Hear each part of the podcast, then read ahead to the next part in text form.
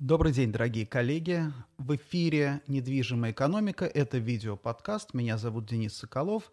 И я каждую неделю по средам в 11 утра я рассказываю об основных о событиях, наверное, об основных темах, темах, которые стоят на повестке дня перед нами, да, перед нами э, операторами, игроками рынка недвижимости Российской Федерации. Итак, сегодня я подготовил для вас несколько, э, наверное, таких важных, э, важных тем.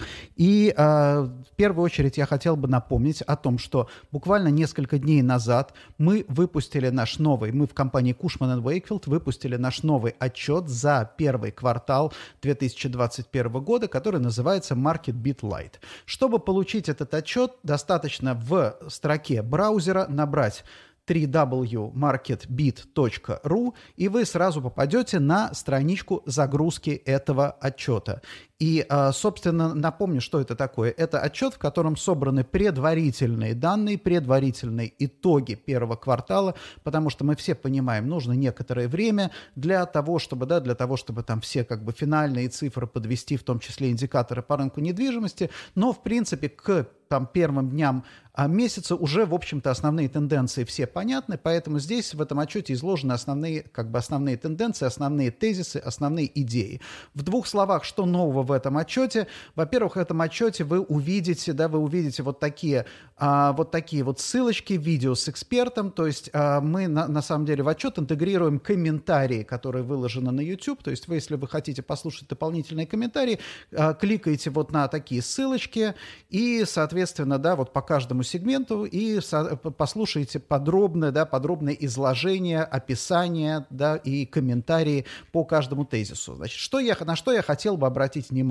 Буквально два, два момента, да, потому что вы все люди с высшим образованием, вы все люди умные, умеете читать, э, умеете читать э, материалы, отчеты, поэтому давайте, э, давай, э, я буду, буду коротко очень говорить о том, что, наверное, что мож, могло бы просто выпасть из вашего внимания внимание. Итак, мы много говорим, это слайд 9, обратите внимание. Значит, на этом слайде я, я делаю график, в котором показано изменение ипотечного долга, да, то есть выдано количество выданных кредитов за месяц и дальше погашенные кредиты за месяц. То есть это, по сути дела, некий такой ипотечных кредитов, это некий такой ипотечный баланс. И что здесь важно, да, мы видим такой очень серьезный ипотечный бум 2020 года, но если мы посмотрим на погашение кредитов, мы увидим, что погашение растет столь же стремительными темпами. Да? То есть у нас на самом деле ипотечный долг очень хорошо обслуживается. В конце 2020 года, в начале там, 2021 года отлично наши э, ипотечные заемщики отлично гасили долг и вообще-то даже с опережением графиков. Кроме всего прочего, вот обратите внимание, серенький, да, сер, серенькая полоска, это нагрузка, процентная нагрузка. И вот из-за снижения процентной ставки, на самом деле процентная нагрузка практически из-за 30, несмотря на 30% рост вообще долга домохозяйств, процентная нагрузка домохозяйств практически не увеличилась. Вот это, мне кажется, очень такой, очень важный момент, на который стоит обращать, на который стоит обращать внимание, да, когда мы, потому что мы много слышим апокалиптичных, а, такой апокалиптичной информации, что вот кредиты там, да, мы, э, нас ждет кредитный кризис. Нет, пока вот сохраняется вот эта вот история, да, пока сохраняется серьезное досрочное погашение, пока не растет сильно процентная нагрузка. Она, конечно, она большая. Это процентная нагрузка, тут ничего не скажешь, но тем не менее, да, тем не менее, пока нет вот этой тенденции к росту, мы можем чувствовать себя относительно, относительно спокойно. На самом деле процентная нагрузка сильно выросла, да, сильно выросла как раз вот в 18-19 году, да, когда действительно, когда а, процентные ставки оставались стабильные, но при этом, да, но при этом очень сильно росло тело долга для всех домохозяйств. Сейчас вот а, снижение процентных ставок сыграло хорошую роль. С другой стороны, э, скорее всего, в этом году мы увидим разворот, потому что ключевая ставка у нас начала, пошла в рост. Соответственно, если мы увидим разворот, по, э, по процентным ставкам, то и, собственно, долговая нагрузка и процентная нагрузка будет также расти. Что еще интересно, на что я хотел бы обратить ваше внимание, это на слайд, вот обратите внимание, сейчас я вам скажу, этот слайд, э, так, слайд номер 21. Вот здесь изложена так называемая поколенческая петля, эволюция поколений. Это та самая тема, о которой я еще сделаю отдельный подкаст, но я настоятельно рекомендую вам пока предварительно внимательно ознакомиться с этой темой. Это крайне, крайне важная тема на следующие пять лет для российского рынка недвижимости. Ну, собственно, на этом я хотел бы закончить э, как бы интродукцию, э, анонс нашего отчета Market Beat Light и э, поговорить теперь о более таких, более э, насущных, наверное, темах э, на рынке недвижимости. А, о чем сейчас, что сейчас стоит на повестке, на глобальной повестке дня? На глобальной повестке дня стоит тот факт, что очень неравномерно развиваются сейчас развитые и развивающиеся рынки. Извините за тавтологию, да, развитие, развитые, развивающиеся, но, к сожалению, это так. То есть развитые рынки относительно неплохо с точки зрения экономики прошли через пандемию. Нет, мы, конечно, еще не прошли, пандемия еще продолжается, локдауны продолжаются, но, в принципе, как бы параметры понятны. В основном за счет, да, за счет качества governance, да, управления, то есть, в принципе, при том, что, конечно, решения далеко не все были там правильные, корректные, не все удачно было сделано, тем не менее, да, тем не менее, экономики очень хорошо среагировали. То есть, по сути дела, вот этот вот урок 2008 года, когда, да, кризиса 2008 года, ком, э, правительство и компании очень хорошо извлекли урок вот из, из того кризиса. И, соответственно, в этом году уже, э, в этом году уже не допустили вот таких повторения, выхода из экономики в штопор, да, э, и, соответственно, неплохо относительно перенесли, э, перенесли пандемию. Да, понятно, что Америка особенно там хорошо восстанавливается динамично, Европа чуть хуже, но, опять же, параметры ясны. На развивающихся рынках ситуация совершенно другая. На развивающихся рынках и падение было глубже, и вопросы восстановления самого как бы рынка, они гораздо, да, гораздо сейчас больше, больше возникает вопросов, потому что когда мы смотрим, например, да, когда мы с вами смотрим на статистику, на перспективы, на развивающихся рынках, мы ожидаем, ожидаются банкротства, уже начинаются вопросы и проблемы потенциально, возможно, там, с дефолтами, да, не, не пока не как бы не суверенными дефолтами, но с дефолтами, э, связанными именно с корпоративными дефолтами. Вот, и это вызывает, да, то есть это, это вызывает большие-большие, э, большое-большое напряжение, потому что все-таки, несмотря на то, что развивающиеся рынки, ну, они как вроде бы как развивающиеся, да, но тем не менее они важная составляющая мировой глобальной экономики, потому что в последние годы именно развивающиеся рынки были основным драйвером роста, э, роста мировой экономики. То есть, грубо говоря, там риски, там взлеты, падения, но страны идут как бы в противофазе, поэтому инвестиции, например, в развивающиеся рынки всегда приносили достаточно хороший такой вот доход и были, и были, были очень перспективные. Сейчас ситуация другая, сейчас инвестиции именно в развивающиеся рынки очень рискованные оказываются, и, собственно, развивающиеся рынки уходят на периферию инвестиционного интереса. Тут возникает, конечно, вопрос, да, насколько много денег с развивающихся рынков пришло, допустим, на американский тот же самый фондовый рынок, и насколько ралли на американском фондовом рынке поддержаны деньгами с развив... из развивающихся стран, потому что, да, если будет, например, да, если окажется, что страны, а, страны эти начнут испытывать трудности финансовые, то деньги, естественно, будут выниматься из американского фондового рынка. Но это отдельный вопрос. Сейчас это просто важно, просто важно понимать, да, что развивающиеся рынки представляют такую очень серьезную зону риска. Потянут ли они за собой на самом деле и развитые рынки? То есть этого тоже исключать окончательно нельзя. А самая главная на сегодня тема – это, конечно, так называемая третья волна ковида. Третья волна ковида, которая сейчас фактически да, разворачивается во всем мире. А что здесь можно сказать? Здесь у каждой страны свои, там, свои различные условия. И здесь на самом деле очень важно, очень важно понимать, что не надо здесь не, не, абсолютно, абсолютно в принципе не важно, насколько, да, насколько как бы сколько людей заболеет, правильны ли локдауны, там, стоит ли, нужно ли было принимать такие меры. Сейчас вот эта дискуссия о том, да, о том, что вот принесли там в жертву экономику, она сейчас уже абсолютно не важна. Это дискуссия годовалой давности. Да, сегодня, на сегодняшний день у нас та ситуация, которая есть, и нам нужно в рамках вот этой ситуации, в рамках вот этой проблемы, которая у нас сегодня, да, определять для себя сценарий. Итак, какие сценарии для России в условиях третьей волны? Напомню, да, напомню, что что было, да, у нас была первая волна весной прошлого года, на которую среагировали жестким локдауном, мы все сидели, вы помните, по домам, должны были получать аусвайсы для выхода на улицу, да, для поездок куда-то и так далее. Да. На самом деле эта волна была маленькая по сравнению со второй волной. А вторая волна к нам пришла осенью, в октябре.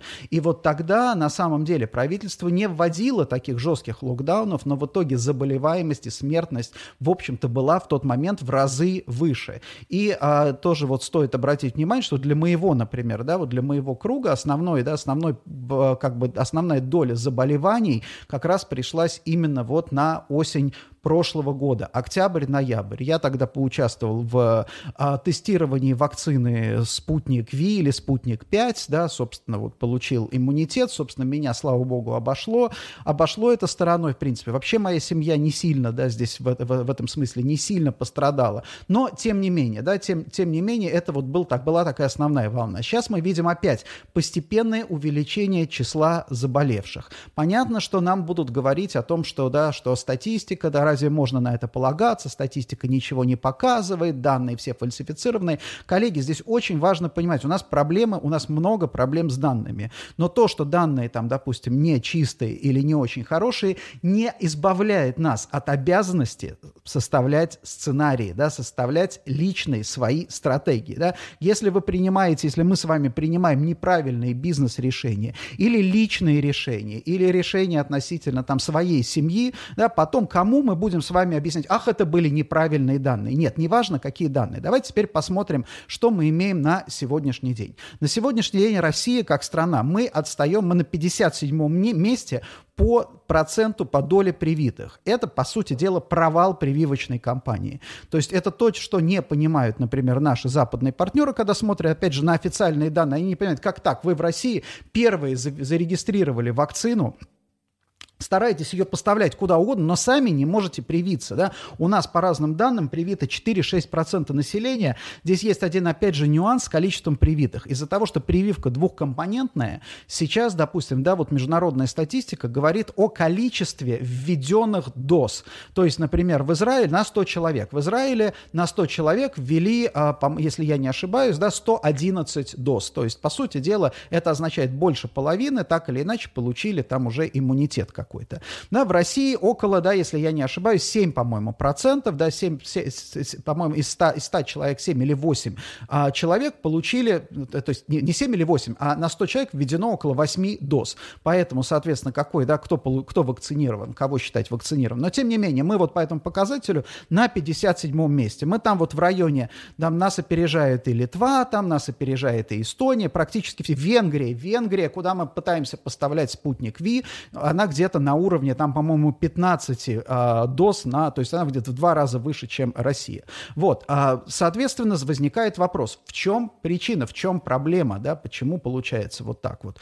Здесь на это, к сожалению или к счастью, неважно, ответа у меня нет, но есть, опять же, вот э, я разговаривал со многими людьми, в том числе там более-менее разбирающимися в теме, есть гипотеза, вот сейчас как бы рабочая гипотеза, и, судя по всему, это та самая рабочая гипотеза, которая у нас в правительстве, что во вторую волну у нас переболело гораздо больше, да, по некоторым данным избыточная смертность в России оценивается там на уровне 300 с лишним тысяч человек. Соответственно, если обратным, то есть мы говорим, что статистика там официальная не ловит все а, все случаи заболеваний и все случаи смертей не диагностируют, да, как смерти от ковида. Значит, соответственно, перспи, как, бы, как вариант, да, мы смотрим на бейслайн, то есть сколько у нас смертей в год, дальше смотрим, насколько мы в какой-то год превзошли этот вот уровень, да, и вот это вот избыточное количество, мы дальше обратным счетом, зная как бы смертность, э, норматив смертности от ковида, мы приходим к количеству заболевших. И вот таким образом люди называют число переболевших в районе 40 миллионов.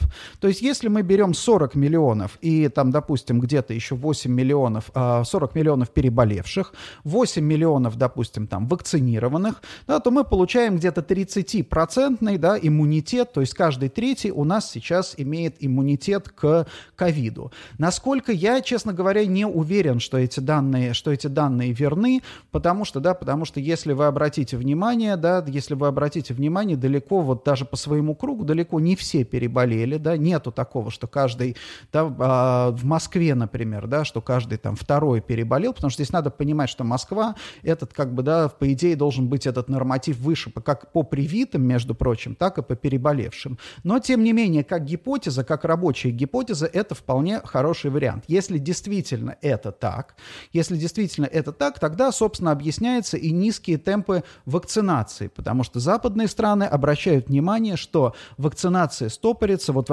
американцы, например, обратили внимание, что когда доходит норма вакцинации до 40%, народ начинает отказываться от вакцинации, то есть говорит, что, знаете, что э, все, мы не хотим, мы не хотим вакцинироваться, потому что, да, потому что там, а то мы превратимся в шимпанзе, нас чипируют и так далее. То есть, когда у тебя 40% нам таких, скажем, прогрессивно мыслящих, да, здесь нету какой-то коннотации позитив, там, позитивной, негативной, неважно, то вот после 40% ты упираешься в консервативные слои, причем, на самом деле, американцы говорят про то, что консерв... консерваторам в этом году, антипрививочникам в эту кампанию относятся как раз молодые, относятся там, что называется, поздние миллениалы и зумеры, которые резонно замечают, а зачем нам вообще прививаться, тратить время и силы, когда мы-то, в принципе, мы-то зумеры, мы-то миллениалы не болеем вообще. И зачем нам, собственно, тратить на это какие-то силы?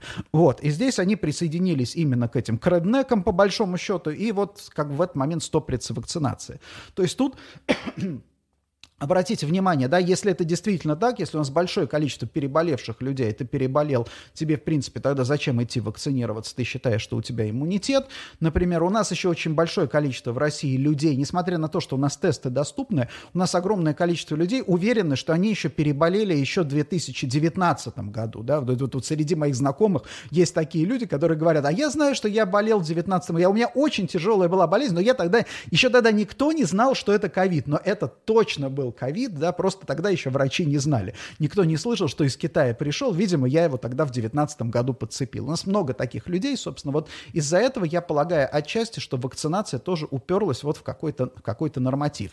Что касается, да, опять же, доли вакцинированных, вот эти 4-6%, да, вот они вот там вот где-то колеблются, обратите внимание, что по всем исследованиям, да, вот этот вот городской класс, креативный класс, как угодно, всегда речь идет вот об этом 5%, да, 5% процентном уровне людей, да, которые там создают, скажем так, создают смыслы, да, которые ответственные, которые, которые там, допустим, демонстрируют ответственное поведение и так далее. Мы снова подходим вот к этой магии, да, магии 5%.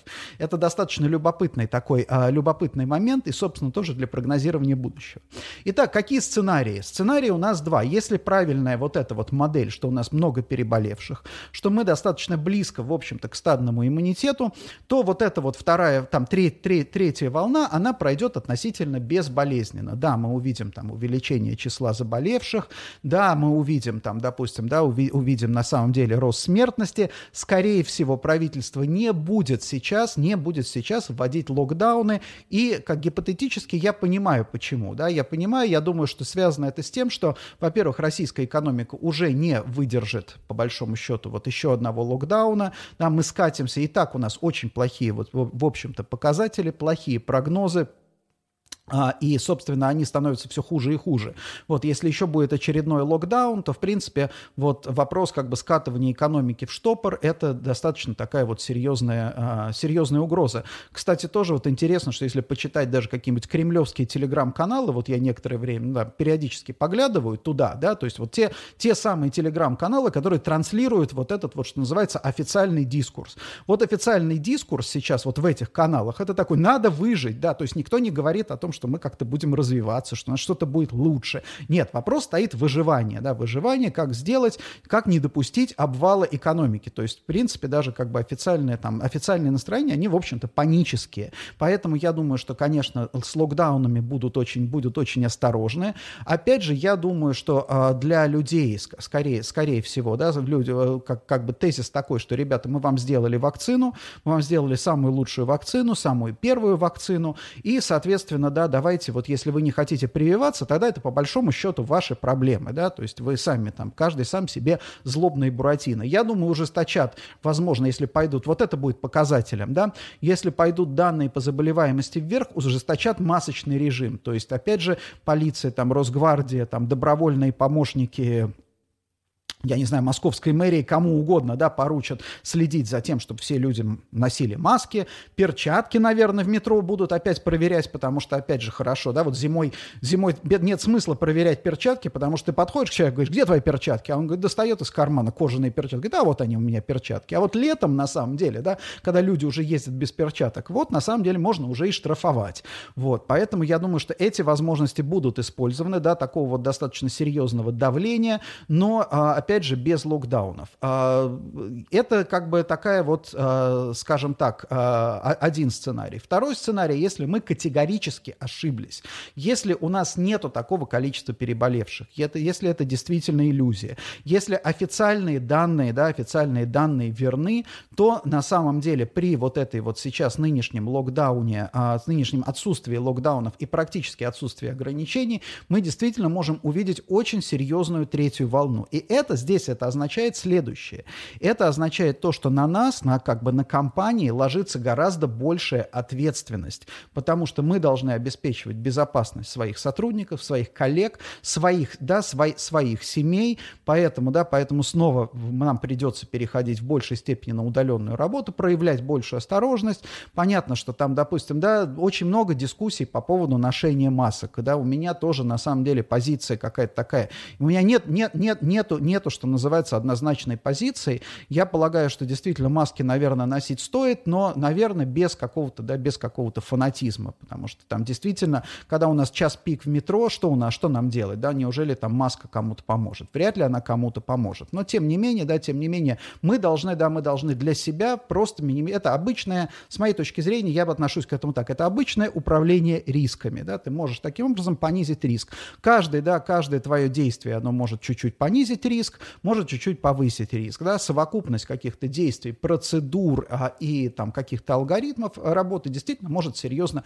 серьезно понизить риск. Нам не нужно, да, а, скорее, опять же, в условиях того, что прививки уже есть, сейчас не стоит вопрос, что мы все переболеем. Да? Понятно, что есть уже много случаев, когда люди привитые болеют, да, болеют. Кто-то легко, кто-то тяжело. Это на самом деле здесь не важно. Здесь я думаю, что лично я думаю, что здесь есть два фактора. Во-первых, прививки там не дают стопроцентную протективность, а во-вторых, я не исключаю, что как раз это проблемы перехода на массовое производство прививок, да, то есть понятно, что сейчас, когда их начинают производить много, их поручают, там, я не знаю, там, размещают заказы на каких-то заводах, которые, я не знаю, да, об этом, к сожалению, да, вот мы, мы, мы отлично знаем, где производит, допустим, AstraZeneca, про нее много рассказывают, мы знаем про индийские производства, но мы не имеем ни малейшего понятия, где производят и спутник, и пивак корону, кто производит, да, какое количество там, какое количество произведено, какие там квоты, какая стоимость, об этом мы ничего не знаем. Мы просто понимаем, что в поликлинике лежит какая-то вакцина, да, которая теперь на самом деле, как выясняется, что не обязательно хранить при температуре минус 20, ее можно хранить при другой температуре. Вот насколько выполняются, да, выполняются вот эти рекомендации, выполняются протоколы, выполняются условия производства, мы действительно не можем даже, не можем, не можем даже близко судить да, в условиях массового производства. Это, конечно, тоже вызывает определенные, да, определенные опасения. Отчасти, почему вот я участвовал в испытаниях именно вакцины, потому что я понимал, что да, что то, та вакцина, которую там в, в, используют в испытаниях, это вакцина, которая производится гораздо под более строгим контролем, нежели то, что, допустим, потом пойдет в массовое производство производства. Вот, а поэтому, в общем-то, сценария 2 здесь надо, мне кажется, каждой компании, каждой компании готовиться, к одному, вот, э, готовиться принимать решения и следить за данными. Здесь не придется на самом деле рассчитывать только исключительно на государство, которое там придет и скажет, давайте сделайте вот так вот, да, или давайте сделайте по-другому. Придется решать это все самим. Следующая тема, о которой я хотел поговорить, это а, обратить, вернее, не поговорить, а, а обратить ваше внимание на РБК, а, на РБК опубликована статья Шувалова из а, ВБРФ, да, и эта статья посвящена очень интересной теме. Эта статья посвящена а, теме, сейчас, секундочку, я ее открою. Так, эта статья, так, вот она, да, Эта статья посвящена зеленой экономике и БРИКС. Вот что здесь, а, что здесь очень важно. А, я не скажу, что это какая-то, да, какое-то какое там откровение или еще что-то, но а, очень важно то, что для БРИКС всегда как бы зеленая экономика, это было несколько, ну так, да, вот зеленые, зеленые технологии, это вот первый мир, да, а БРИКС это скорее, ну как бы, давайте будем не о зеленом говорить, а попытаемся хотя бы загрязнять меньше, да, тогда вот как-то у нас получится лучше. Вот, а сейчас, да, Шувалов говорит о том, что это может стать драйвером для развивающихся рынков, именно зеленая экономика и городское, да, опять же, устойчивое городское развитие. Это действительно становится, да, становится актуально на повестке дня. Напомню, да, напомню, что такой важный для России, э, российского бизнеса человек, как а, а, Анатолий Борисович Чубайс, тоже был брошен на это направление. Поэтому на самом деле это может стать для, и для бизнеса такой, такой актуальной, актуальной темой и, и важной, и опять же, не, и, и не просто важной в социальном плане, но и в экономическом плане. Потому что если государство будет в виде своих там каких-то приоритетов обращать внимание на зеленую экономику, соответственно, будет, будет, видимо, ее стимулировать, делать, и для нас появятся тоже дополнительные возможности, тем более, опять же, в недвижимости, если вы помните, и зеленое строительство, и, да, и сертификация зеленая, это то, что давным-давно, в общем-то, существует и является важной, неотъемлемой частью девелопмента. Поэтому я в данном случае вас не агитирую, я сам как типичный представитель поколения X, мне как бы, я понимаю эту концепцию, но она эмоционально мне не слишком близка, вот, но я обращаю ваше внимание, потому что мне кажется, кажется, это может быть интересное, опять же, интересное направление, в том числе и бизнес-направление для развития.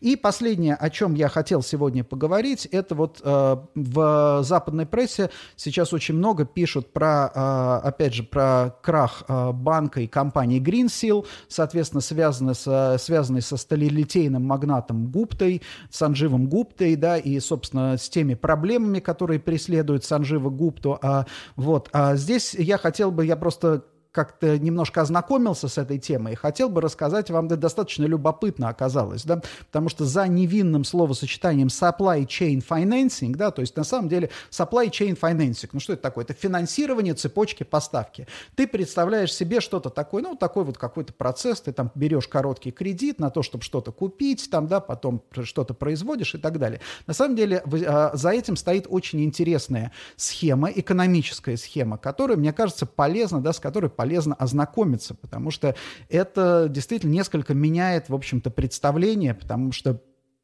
Многие, да, многие говорят, особенно у нас в России, любят противопоставлять реальный сектор экономики банковскому сектору, финансовому сектору, что финансовый сектор – это пузыри, гоняет деньги туда-сюда, а вот реальный сектор – это все вот взял, произвел, продал и так далее.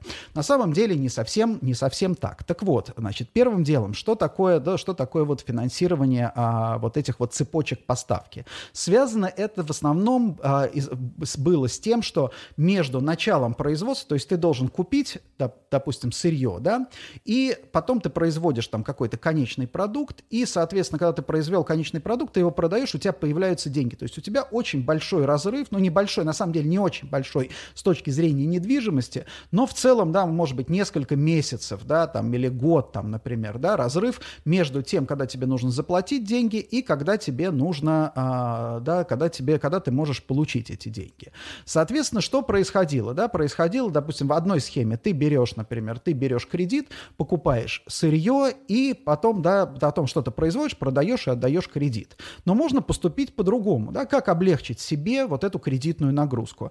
Ты говоришь поставщику, отлично, я у тебя покупаю сырье, услуги и так далее, да, но я платить тебе буду, я тебе заплачу через там 3-6 месяцев после, там, после поставки. Вот такие мои условия. Как говорится, take it or leave it, да, если ты мне не продашь вот это сырье, да, или вот эти материалы, материалы или эти услуги, я найду другого поставщика. Что греха таить, мы, как, допустим, да, как консультанты, мы знаем, у нас да, даже в консалтинговом бизнесе у нас есть такие компании, которые нам говорят, знаете что, все, мы вам заказываем какую-то работу, там, да, исследование или консалтинговый проект, но платить мы будем через там полгода, например, да, вот с такой-то отсрочкой. Таковы наши корпоративные условия, да.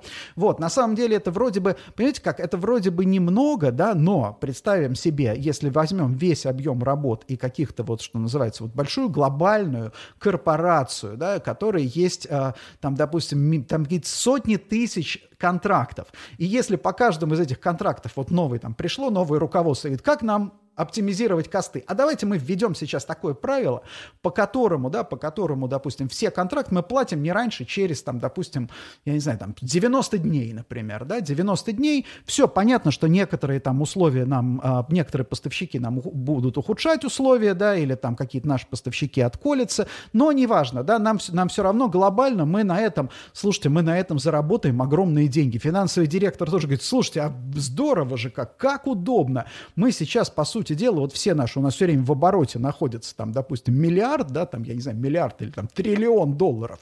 Мы берем, да, просто вот, вот этот вот, как, как сказать, сказать, наши кредитные обязательства на вот эти 90 дней уменьшаем. Это серьезно. Это на самом деле вот для больших компаний это большая история.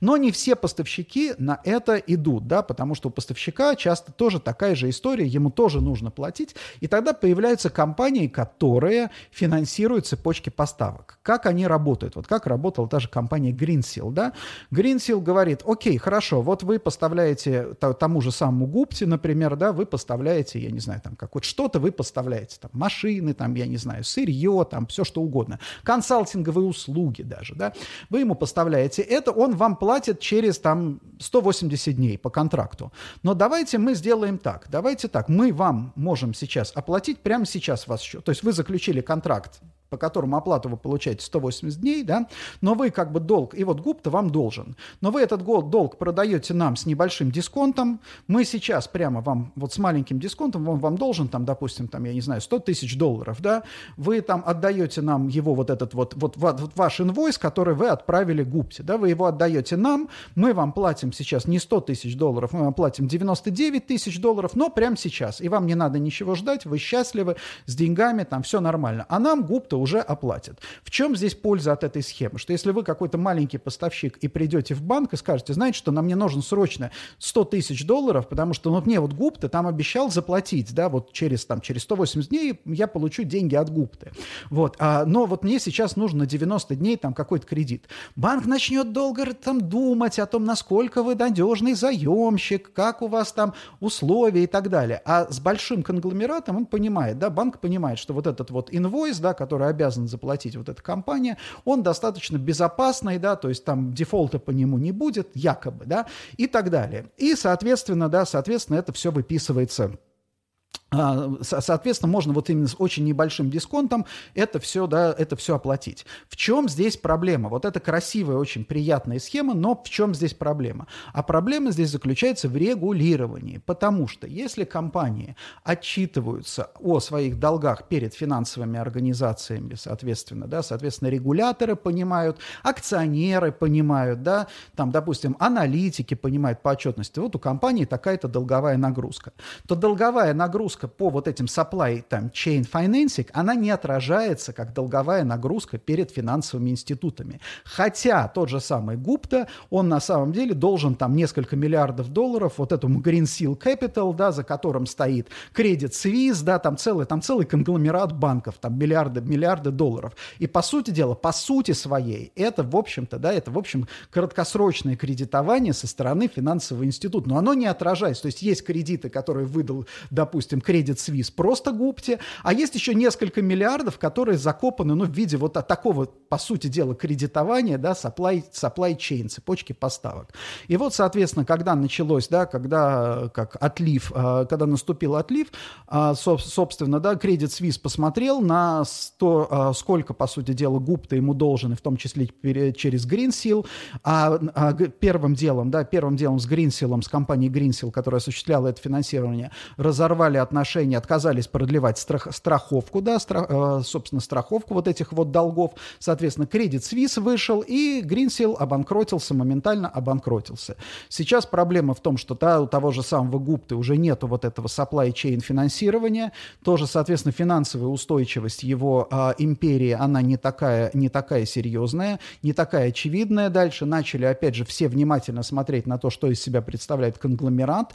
Вот этот вот сталелитейный конгломерат, там очень очень интересно, Financial Times провела расследование по э, тому, э, поскольку там э, есть подозрение, что в конгломерат входит большое количество компаний, формально не связанных между собой, они раскопали эти компании что, таким образом, да, это список компаний, что эти компании, доменные имена этих компаний, причем которых нет сайтов, они используются только для электронной почты, они на самом деле все зарегистрированы на электронный адрес одного из сотрудников ГУПТы, да, то есть финансового директора одного из их, его компаний. То есть таким образом вот сейчас разматывается вся цепочка. Соответственно, аналитики, естественно, изучают, э, изучают вот эти все, э, все связи долговые, там, риски и так далее. И последняя вишенка на торте, оказывается, я тоже не знал э, о, о финансировании реального сектора. Да? Вот вы знаете, что есть вот эти карбоновые э, эмиссии, да, как, как это называется, квоты, да, квоты на загрязнение, и каждое предприятие, оно получает там кво, как бы определенную квоту на загрязнение, да, то есть он может выбросить там такое-то количество вот атмосферу,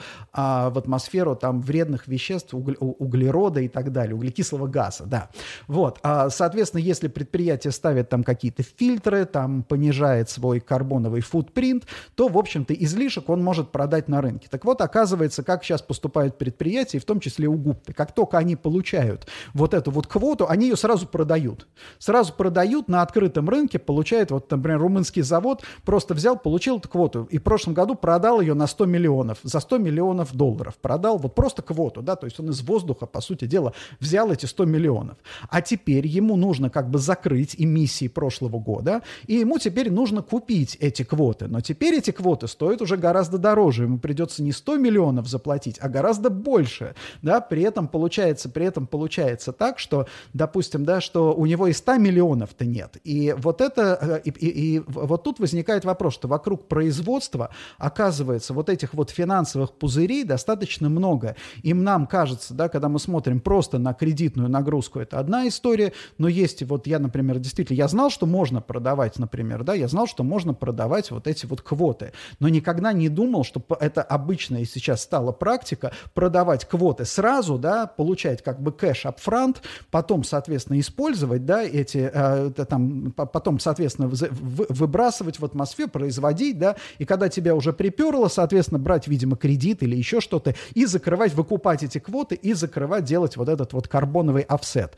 Вот об этом, об этом я не знал. Я не знал, что есть вот такой способ финансирования, по сути дела, бизнеса. И о чем здесь это достаточно длинную я историю рассказал, но, но мне кажется, она важная, потому что для нас сейчас когда мы пытаемся прогнозировать там ситуацию, когда мы пытаемся посмотреть и там разработать для себя сценарии, важно понимать вот эти вот детали, да, что там, что там в глубине, где вот эти, где риски, потому что, да, потому что сейчас пандемия, как мы знаем, да, пандемия усиливает тенденции. Пандемия, в общем-то, мало каких-то, какие тенденции создала сама, но она усилила то, что было. И, соответственно, да, соответственно, она увеличивает риски, и как ковид, например, да, вот что говорят сейчас про ковид.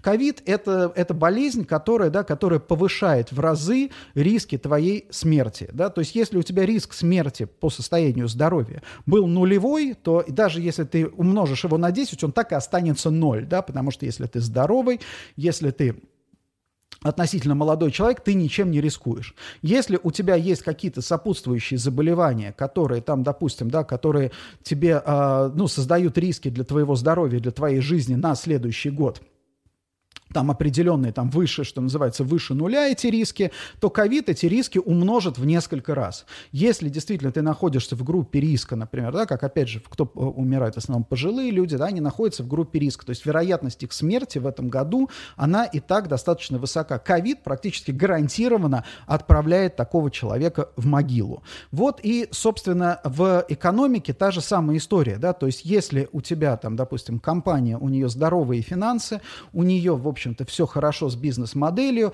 да, ковид, ну, это будет там такой disruption, да, если у компании, если у организации, у бизнеса и даже у государства уже есть какие-то проблемы, да, то ковид усилит эти проблемы, и действительно, вот я думаю, что 20, наверное, 21-22 году мы будем видеть, наверное, банкротство, банкротство может быть громкие, и на, надо сейчас на это смотреть, надо сейчас смотреть и понимать, какие компании в основном основном да, оказываются в зоне риска.